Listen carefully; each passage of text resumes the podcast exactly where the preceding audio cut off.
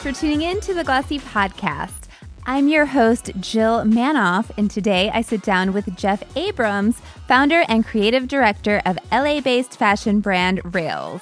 Jeff launched Rails in 2008 with a $5,000 investment and aspirations to build a global brand. I wanted to ask Jeff how the pandemic has impacted his business plan and how he's managed to achieve growth every year so far. Welcome, Jeff. Thanks for having me. Great to talk to you, Jill. Thanks for being here. I mean, I hope I didn't jump the gun. I know that you had growth every year up to 2020. What did 2020 look like?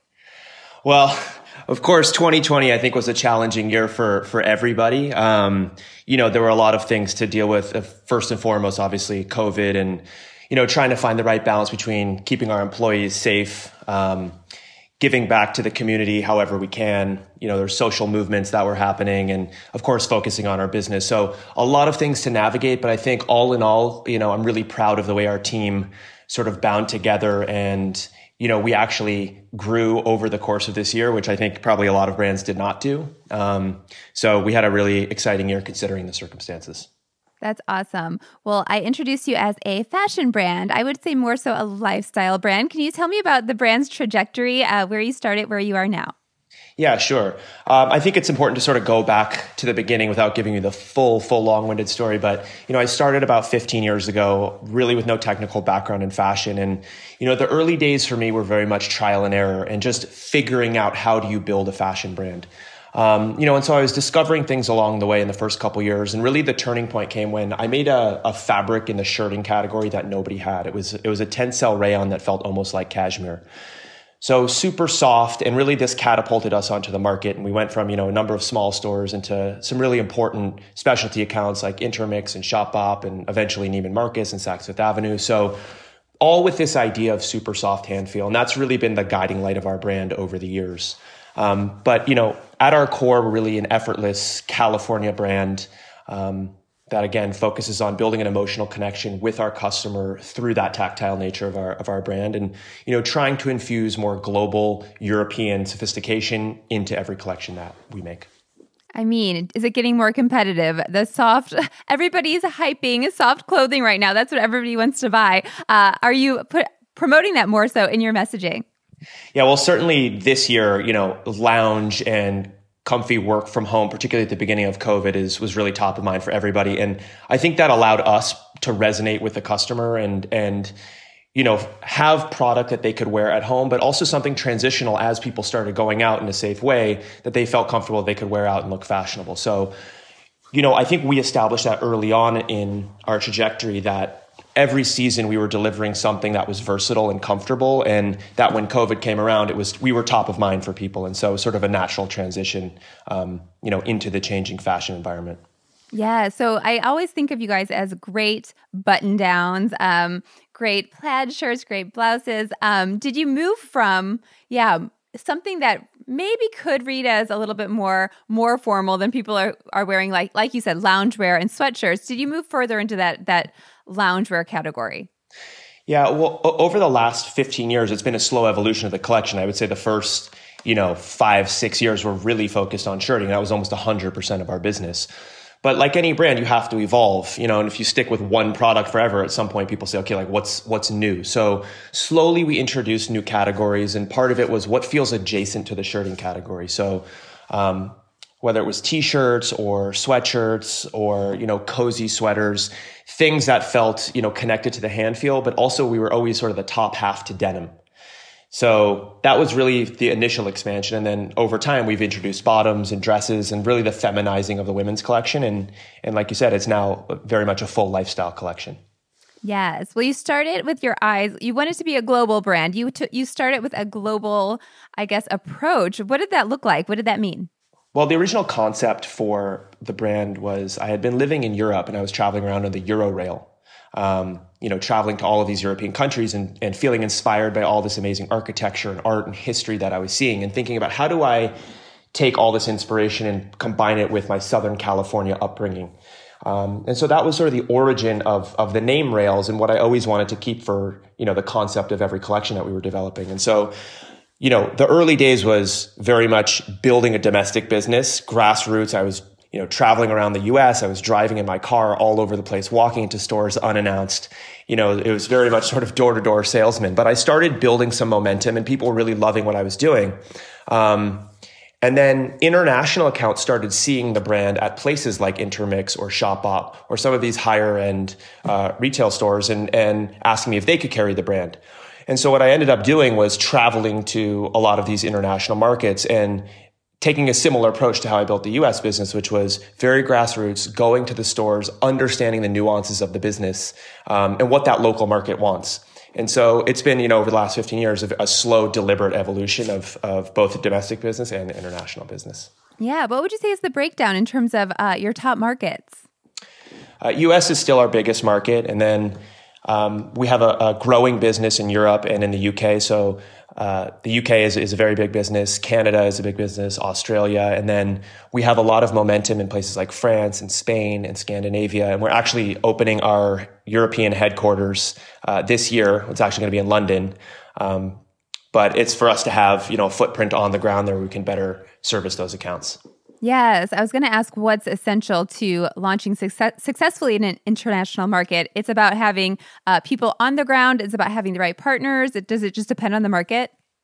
Yeah, I mean, I think ultimately you do need to have partners, but in the beginning, you have to get momentum on your own. You know, no no partner's going to want to come build your brand from zero. You have to put in the work. So that's what we were doing in the beginning, and I think once we had established that the brand was working in a lot of these markets, then you know, I tried to find a local sales agent or distributor who could help us actually reach the stores on a day to day basis. And then one other thing we did was establish PR relationships in a lot of the key markets. So in the UK, in France, in Spain, Scandinavia, and a lot of these countries, we've paired together a sales agency with a local PR agency to help us manage each market as if it was our backyard, as opposed to you know, I think a lot of brands from the US sometimes will just throw things out there and, and hope that they stick in a foreign market when you know, you really need to appreciate what's happening on the ground and the local nuances.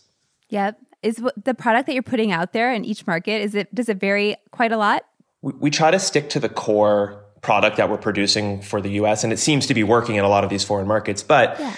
you know, there are there are um, you know differences or sizing differences that you need to adjust your size scale pending what's happening in that market. But yeah. you know, we try to make the core collection relevant for all the markets that we're selling in.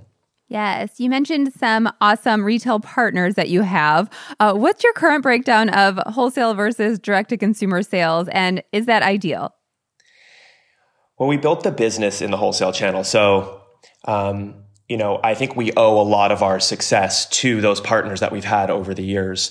But like many brands, we're now trying to migrate more direct to consumer, so we can better manage the relationship between our brand and the customer and you know, let them see all of the things that that we're doing uh, with the line, both on the product expansion and, and just the lifestyle. You know, sometimes when you're dealing with wholesale accounts, there's a lot of factors that that can affect your business. You know, sometimes it's the um, you know, solvency of those accounts. There's particularly during COVID, there's a lot of accounts that sort of on the verge of bankruptcy and are they going to make it or not? Sometimes we don't get the display space that you really want as your collection evolves. If you're in, you know, a specialty account, you may only get one rack of product when now our brand needs, you know, 20 racks of product. Um, and so, you know, where we can with e-commerce and our own retail expansion, you know, giving the customer a much deeper experience with our brand so they can see all the things that we're doing. Yes. Did you face those same uh, cancellations that I'm hearing across the board at the beginning of, of COVID in March and April? Yeah, I mean, everything came to basically a complete stop in March. Um, and understandably, I think people were trying to figure out what was going to happen and, and how do how do we proceed. So, um, you know, we tried to work with all of our partners, both domestic and international, to say like, okay, we understand you don't need us to give you more product at this point. How do we sort of minimize the impact for both our partner and our own business? And you know, we we very quickly migrated more to our ecom platform, and um, I think a lot of people saw success on on e-commerce, and, and we can get more into sort of what was happening with our e-commerce before COVID. But we've seen an explosion of people shopping on our site, and you know, they still may be shopping in wholesale, but a lot of those people are now coming directly to us for for purchasing our product. Yeah, let's talk a little bit about your e-commerce site. Uh, did you kind of have to, yeah, soup it up, add some bells and whistles? I see some some cool uh, I guess features like shop shop Instagram is a is a prominent uh, menu dis- menu item. Uh, yeah, what did you have to do to get it to get it ready? I guess. Yeah, so we we've been investing a lot in improving the the e-commerce experience. And even before COVID, we were our our site was up almost 150% in women's and about 200% in men's because we were investing in a lot of these things on the site. So first was the product evolution, showcasing the full breadth of the collection. I think the user experience. So when a customer comes to the site, um, showcasing all of the great imagery we're doing from our editorial photo shoots, um, getting more in depth with product features, uh, and a better journey from start to finish so that when they get to check out, there's no barriers to checking out. actually, one interesting thing is, you know, almost 30% of our traffic is from international markets on our website. And, but what we were recognizing oh, awesome. was that, was that the domestic, um, the domestic shopper was converting at a much higher level than the international shopper. And so what we did was introduce foreign currency checkout. So if you're coming from a market that sells in euros or in pounds, that you can now buy in your local currency. And very quickly that increased our conversion with a lot of these foreign shoppers. So I think part of it is also just identifying, you know, where are their bottlenecks and where are you running into challenges and sort of optimizing um, that experience. Yes. How are you driving customers to the site? Where are you uh, marketing, advertising, spending those dollars? So we've started to spend more on customer acquisition. Early days was very organic. I think we were really focusing on our organic social channels and, you know, posting to Instagram. And we didn't really have a marketing budget at all. It was just word of mouth and, and people sort of navigating on their own. But in the past year or so, we've really tried to focus on customer acquisition through a number of a number of channels. So first on digital, you know, we're we're applying a budget to Instagram and Facebook advertising. Um, I think a lot of brands are are in that space is becoming very crowded, and you know, trying to separate your brand both from a content perspective, but also messaging is you know you need to be thoughtful about that. We've also tested out new platforms like YouTube and Pinterest, using a lot of the video content that we're doing. Yep. Um, you know, and each each platform has sort of a different response. I think we've seen a lot of great response on Facebook and Instagram, and you know, their algorithm really delivers your message to your target demographic. I think YouTube has been a great place to sort of showcase um, some of more of the video content, and this may be more for top of funnel, uh, you know, potential customers um, and brand awareness, and then Pinterest, uh, we, we probably haven't seen as much success on the Pinterest platform yet, but I do think, you know, over repeat exposure, people, people are seeing the brand there and then coming to our site. So, yeah. yeah. Oh, I'm sorry. What does it take to have such a, I guess, a presence across channels? Have you um, had to make new hires for uh, social media, or is it just your marketing team? Who's doing all of this uh, creative? I guess. yeah, so we've We've we've been building up our internal team. We have you know a growing ecom and and digital team, but we're also using some third party partners to help us place the budgets and figure out how to optimize the data to make sure we're reaching the right customers. So we're doing all the content creation in house, and we're doing all of the e-commerce management once the customer gets to our uh, site into our ecosystem, and then you know we have some various partners that will help us you know navigate these these different platforms. But so so digital is really one of the main places where we're investing, but also you know we're going a little bit old school and doing in-home catalogs like actual you know 30 page books where we deliver those to people's houses and they can it's much it's a much slower sort of um, experience with the brand where you can really sit there and, and flip through more storytelling and look at the editorial and the product um, but to get them in their homes as opposed to just a quick hit online. Yes. Has that been an ongoing strategy? Have you been doing that for a while? Well, we tested it last year, very small. Um, you know, we sent out probably 50,000 books, which may sound like a lot, but actually investment is not that great. Um, and, you know, part of where we send is to existing customers, and then you send to what would be prospects. So people who, you know, may have an affinity for your brand or similar brands who are in your space. And, you know, we started to get some data back and we realized, wow, this is really, this is really working and people are, are really engaging with the brand. So we slowly ramped it up in each, each main season. We're now sending out both a women's book and a separate men's book. Yeah. Um, to engage the customer with, with the brand. Very cool. What's your breakdown now of uh, male versus female shoppers? I noticed that you have a um, a dedicated Instagram account for for men, which would love to know how that I guess approach differs, other than male versus yeah. female clothes. Go ahead. Yeah. Well, for, for for many years, I was threatening to do a men's collection, and then you know I really wanted to have clothes that I could wear, but the problem was the women's business was growing so fast, and we just never had time to dedicate to it. But about uh, you know two and a half years ago, we we made a commitment to launching the men's brand and started hiring an in-house design team and sales team and really focusing resources on building you know a real men's business and so um, it's been off to an amazing start. We're using a lot of the same fabric concepts that we're using in women. So, you know, once a guy wears it and feels he's like, wow, this is, you know, like no other shirt or product that I have and, you know, continues to come back. So it was a very small percentage of our business, but each season it's increasing as a percent to total and partly because we're doing a lot of this customer acquisition, both on digital and in home and just, just word of mouth. Um, and I think also with a men's shopper, I think once a guy finds a brand that he loves, you know, he'll go and buy that same product in 10 different colors. Yeah. Um, and so it's a lot about, you know, creating that consistency and reliability and quality um, with that male shopper.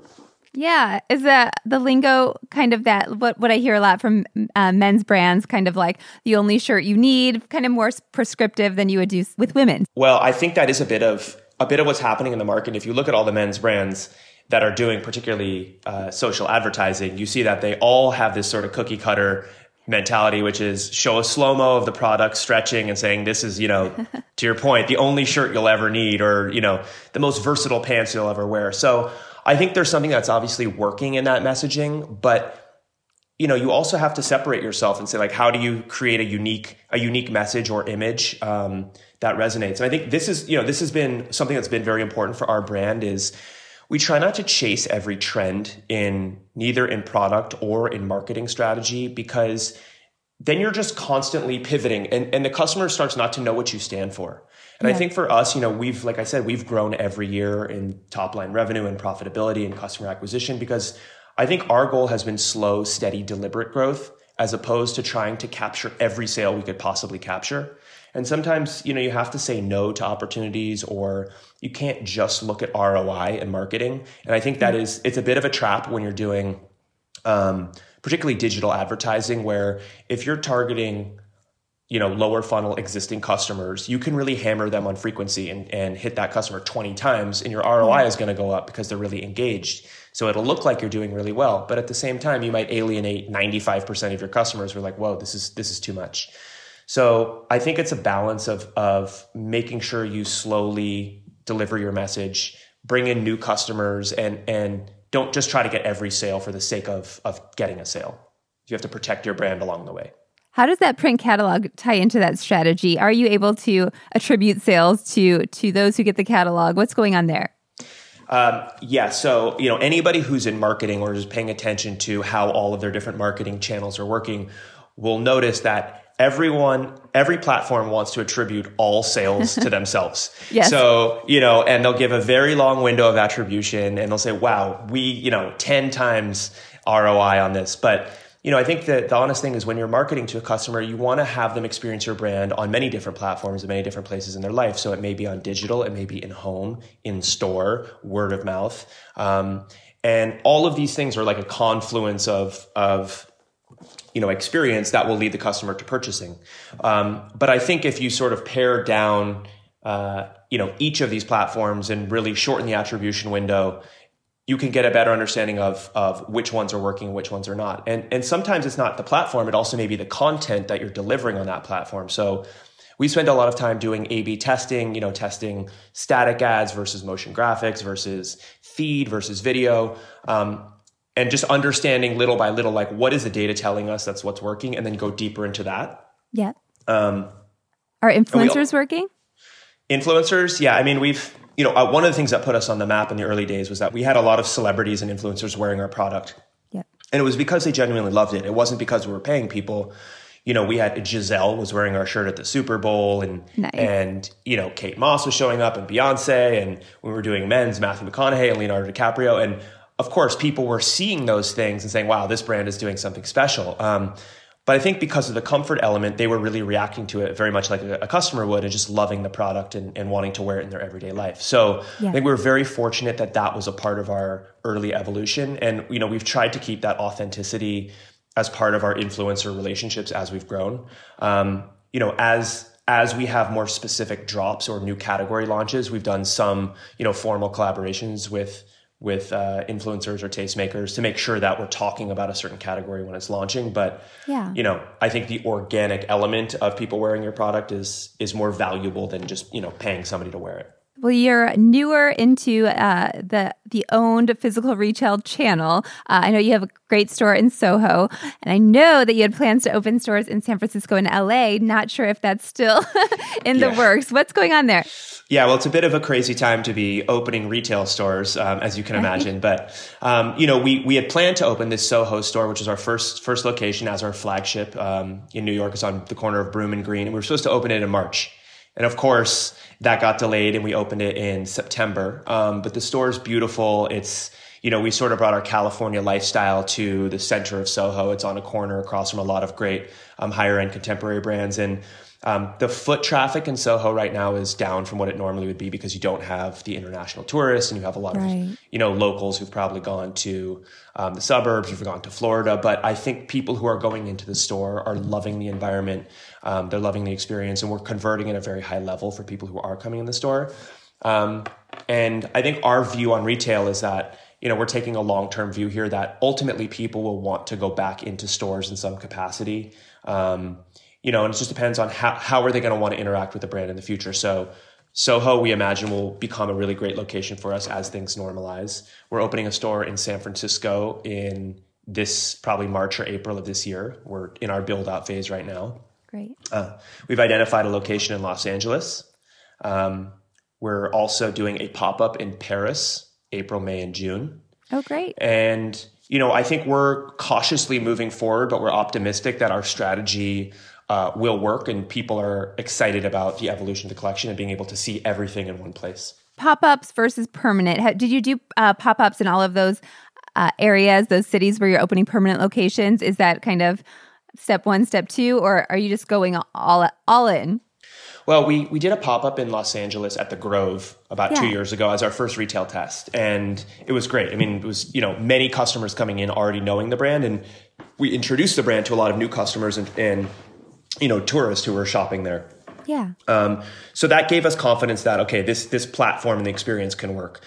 We also are getting a ton of data from both our wholesale channel because we're selling at a lot of the top department stores. We're seeing which markets work. We're getting a lot of data from our ecom platform and from you know the in-home catalogs, et cetera. And so I think we know where our customers are um, and places where we know they're located. We're pretty confident if we open a thoughtful store that will be successful. Places like Paris in new new markets, yeah. That's more of discovery for us. So we're doing this three month pop up partly as the retail experience, but also more of a marketing brand awareness strategy. Um, and this goes back to you know how do you build an international market is you know f- finding ways not just to you know market to them digitally or have your product in a wholesale channel, but you know have a footprint where they can come and see your brand and and feel like it's a local brand and and that's part of this sort of first international retail strategy for us yes. Is all of your production happening on the west coast? Where are you producing? Um, we're producing all over the world now. You know a lot yeah. of things we we produce in either china or vietnam. We're producing some categories in uh, turkey. We're actually going to be launching a denim collection women's oh, denim great. collection this fall, which um, I'm sure you'll hear more about as it gets closer to launch. Uh, and then we're doing some stuff in the US, um, you know, just depending on the category. And, you know, we've built these long term relationships with a lot of our uh, suppliers over the years. You know, some of them we've been working with for more than 10 years. So, nice. you know, there's a shorthand on, on, um, you know, how we're developing product every year. Yeah. Did last year teach you anything about uh, your supply chain? Make any uh, big changes there? Well, I, you know, when COVID happened, I think we realized we needed to pivot in what we were making. You know, all of those products that we anticipated selling in the wholesale channel on our website weren't necessarily relevant in the volumes that we had anticipated. Yeah. So we very quickly had our factories migrate to making um, non-medical masks out of a lot of this great fabric that we created but was no longer relevant for button downs or you know different products we we put those into masks. And so nice. we very quickly made those available on our website and we donated more than 150,000 masks to schools and frontline workers and you know people who needed them. Um, and I think it was a great initiative for us to like you know give something back to the community while also keeping our factories busy while the normal product channels um, had slowed down that's awesome. Well, I was going to ask about kind of uh, yes, how you you spoke about your spoke out about your brand values, what your customer has come to know about your uh, your values, especially um, with all that has happened in the in the last year um, in the wake of George George Floyd, Floyd's killing. We had the election and rioting, and every brand had commented on. It seemed like every single instance. what was your approach? Yeah. Well, I think you know, th- like I said earlier, this this year, 2020, has been very challenging for brands to navigate both their business, but all of the other things that were happening in the world. And I think you know, one of the things that's been um, at the core of our business is culture and the sense of family. And you know, first employee still works at Rail, second employee, third employee, and we've built this family style environment, awesome. you know, over the years. And I think that's sort of been our guiding light in terms of how, how do we how do we approach the world? How do we um, you know comment and take authentic action you know in in response to a lot of things that that were happening. And i think you know it's for a lot of brands if you feel like okay you need to say something to participate in the dialogue that's happening. But yep. you know you need to do more than just say something. You need to actually you know make a contribution. So with covid like i mentioned we you know we started making um, non-medical masks which we donated across the country. Uh, we we acquired um, kn95 masks which we donated to hospitals um, we, in the wake of sort of the social justice movements, we um, we made a Be the Change T-shirt, which we donated 100% of the profits uh, to you know different charities.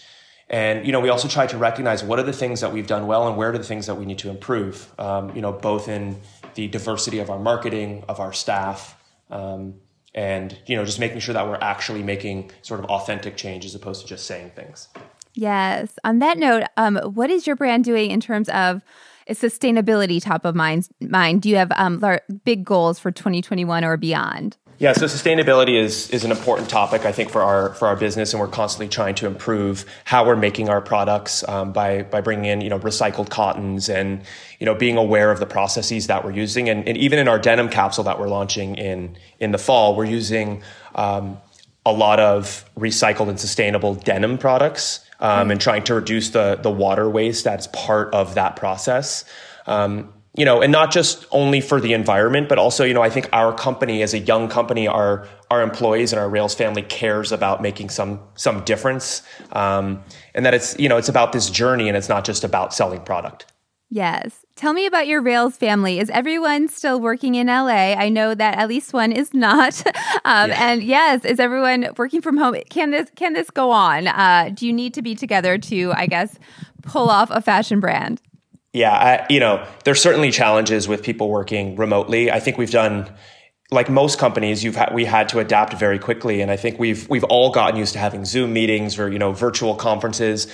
You know, definitely one of the challenges when you're working with a tactile product is you need to be there to feel it, to do your fittings, and to and to interact with the actual product. I think if you're working in, you know, more of a, a you know, marketing or sales or accounting or customer service, those are things maybe that you can do more remotely. But, you know, our teams who are in design or in tech or in product development, it really requires that they periodically go in the office. So, um, in our warehouse, which has been shipping, you know, the, all of these e-com orders that have come in over the course of this last year.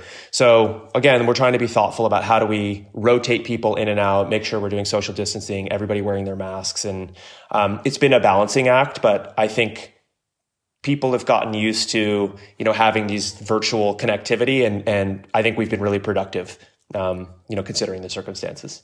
Yes. Well, I mentioned we talked a little bit earlier about uh, the fact that you had increased your top line revenue, profitability every year.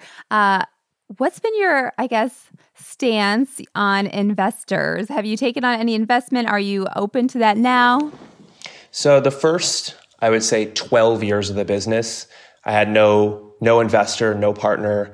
You know, I started with $5,000 and, you know, little by little I was reinvesting it and I, you know, I made some hats and some hoodies and I sold them and then I, you know, reinvested the money and I made more, just little by little, slowly growing the business, never borrowed money. Um, and, you know, but I, we got to a point about two and a half years ago where we were sort of at this turning point in our brand where we really had the ability to scale, both on the organizational side of the business, um, and then also on the brand marketing side, which is investing in digital acquisition, um, e-com experience, retail. And so I felt like I had wanted a partner, you know, who could help provide some expertise. So we did have a minority investor come into our business about two years ago. And that itself was was a very long process of trying to find the right partner who shared the vision, um, who wasn't who wasn't just looking at our business as you know for a return on their investment, but that really fit into the culture of what we were trying to do and and was there to support us as opposed to sort of put you know financial constraints or requirements on the business. Yep.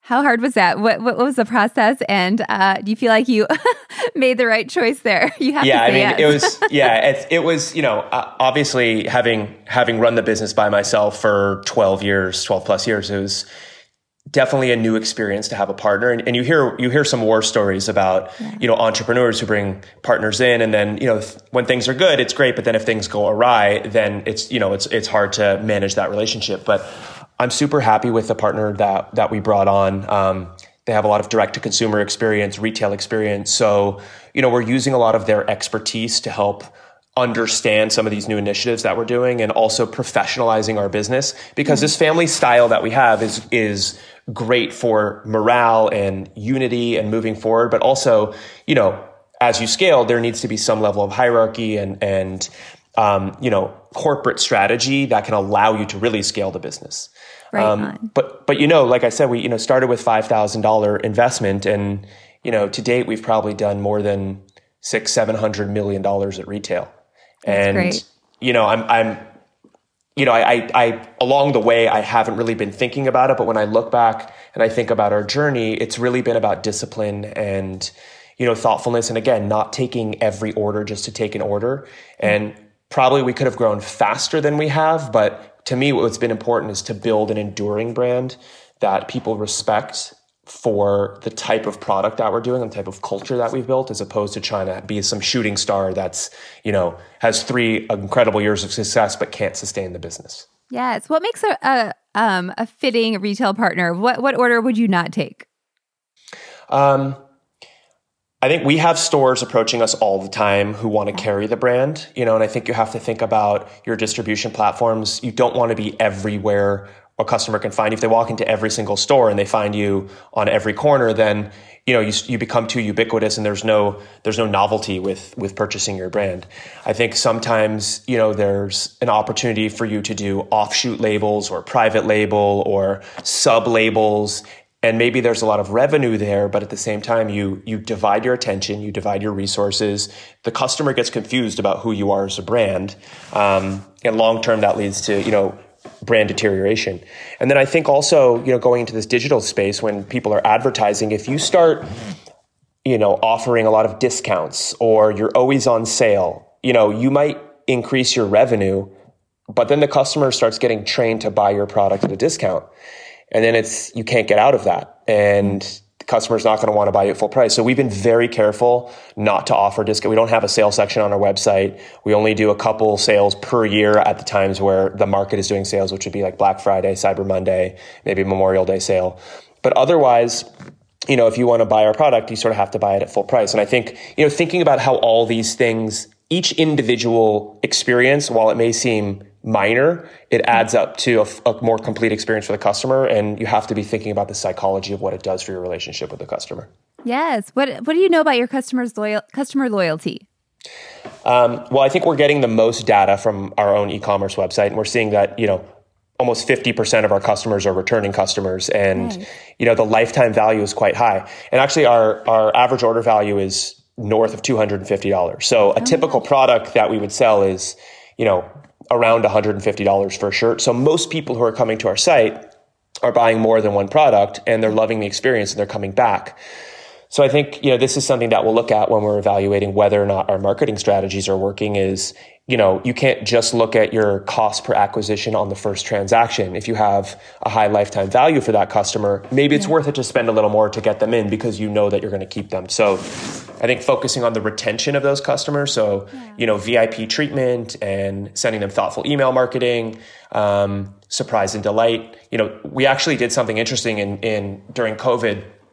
We took our top 150 customers and we sent them customized Rails sweatshirts with their name embroidered on them. Nice. Um, just as a gift, like unsolicited, here's a gift for you, you know, going into COVID to, you know, to keep you cozy. And, and, you know, most of these customers like, wow, no brand has ever just unilaterally sent me a customized sweatshirt just because I'm a good customer. But I think, you know, thinking about how, how do you sort of keep that customer engaged and make them feel like, okay, they're not a transaction, but they're a human being who you're connecting with. Um, and you know, I think that's important even as you scale to make sure you're you're maintaining personal relationships with people. I love that. Have you uh, played into Amazon at all? Did you have you had an Amazon strategy? Have you avoided it at all costs? Uh, well, Amazon again. This goes back to to the concept of you know you have to pick and choose the the orders that are that are going to be good for your brand, and certainly there's a lot of potential business there. I think for us, Amazon is is trying to get a bigger foothold in contemporary fashion. I don't know if our customer right now is looking to Amazon to purchase contemporary goods. I think maybe if they see something is sold out on one of their normal shopping channels, maybe they would go and search that product on Amazon. Yeah. So we've been a little bit slow into the sort of Amazon world. Um, but again, you have to be mindful that there's a lot of third party sellers that can be selling your product and you have to be diligent and watchful so that, you know, you don't find your product at a discount on Amazon marketplace. Yes. So um, it could be a very successful platform. We just haven't spent a lot of time there yet. Specific goals for 2021. What are you looking forward to? What are you challenging yourself to do? Yeah, I mean, I always feel like every year is like the first year we've been in business, and there's all these initiatives and exciting things we're doing as a company. So, um, I think you know, number one, product is is always king for us, and making sure we're evolving the product categories. So, going deeper into the evolution of the collection, both in women's, expanding the men's collection um, you know, building a more robust direct to consumer experience. So that's on on e-commerce, introducing the brand to new uh, to new customers through digital acquisition and through these in-home catalogs. And then, of course, you know, I think thoughtfully expanding our retail brick and mortar platform. You know, and looking for not huge footprint stores, but more you know neighborhood experience stores. Yep. And and then also international expansion um, you know, and continuing to build on all this great sort of groundwork that we built over the last 10, 15 years. And denim, I'm so excited about denim. Anyway, I am. Yeah. I'll check that out for sure. yeah, we'll have to we'll, we'll have to have a follow up conversation about the denim. Yes, for yeah. sure. Well, Jeff, yeah. this was so great. Thank you so much for being here. Yeah, thanks so much for having me, and I'm glad I got to tell you a little bit about the Rails story. Same. That's all for this episode. Our theme music is by Otis McDonald please head to the review section on iTunes to give us a rating and tell us what you think. Thanks for listening to the Glossy Podcast.